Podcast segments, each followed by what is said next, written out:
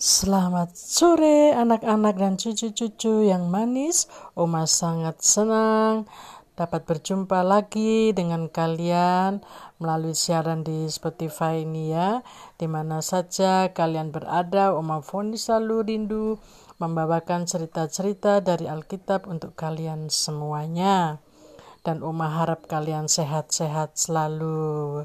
Baik sebelum mendengarkan cerita dari Oma, kita masuk sama-sama di dalam doa.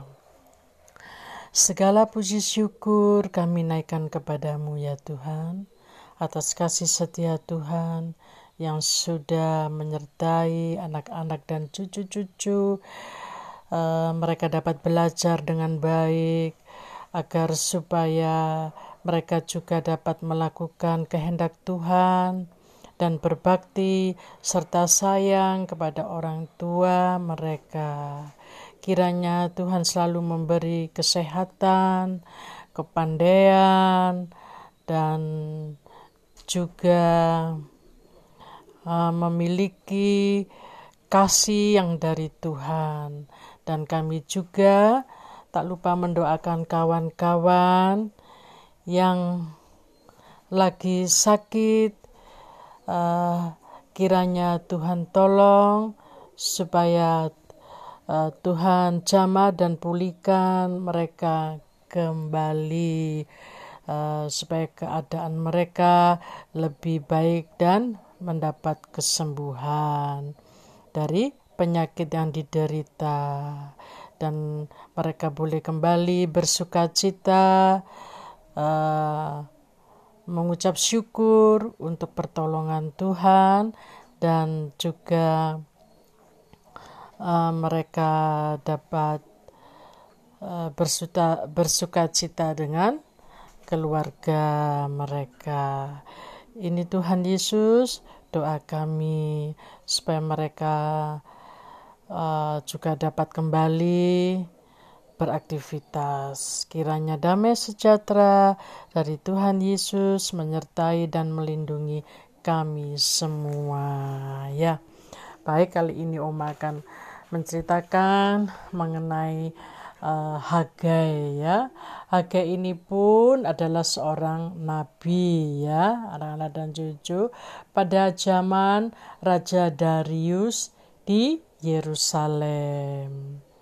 Bupati Yehuda bernama Serubabel bin Siltil, sedangkan imamnya bernama Yosua bin Yosadak. Ya, jadi sejak zaman dulu ya kerajaan-kerajaan itu sudah ada bupati, ada kepala daerah ya.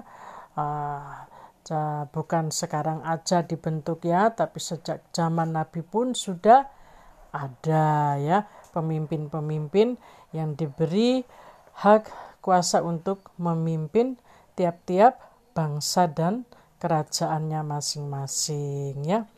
Uh, lanjut, firman Tuhan datang kepada Nabi Hagai untuk membangun kembali bait suci. Dan Tuhan selalu menegur umatnya melalui firman yang disampaikan nabinya. Ini kalian bisa membaca ya anak-anak dan cucu-cucu uh, dari kitab Hagai pasal 1 ayat 9 hingga 11 ya. Tuhan selalu ada buat umatnya serta memberi keteguhan hati agar mereka tidak gentar dan takut ya.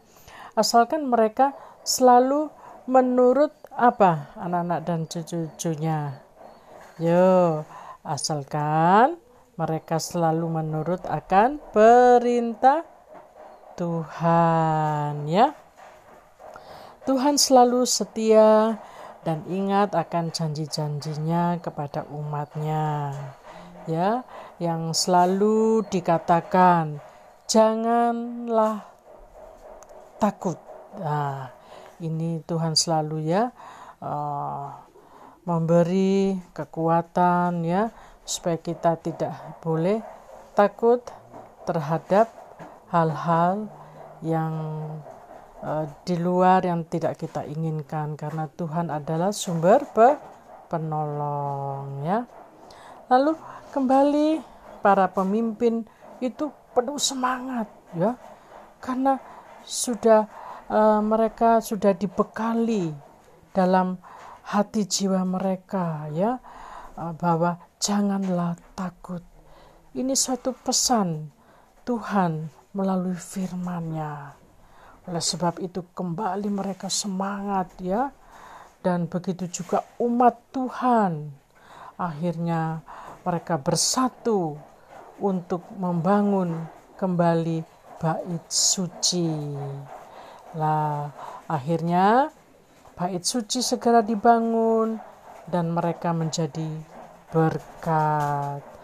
Suatu ketetapan dari Tuhan yang menjadi pemimpin ini adalah Seru Babel bin Seltiel ya.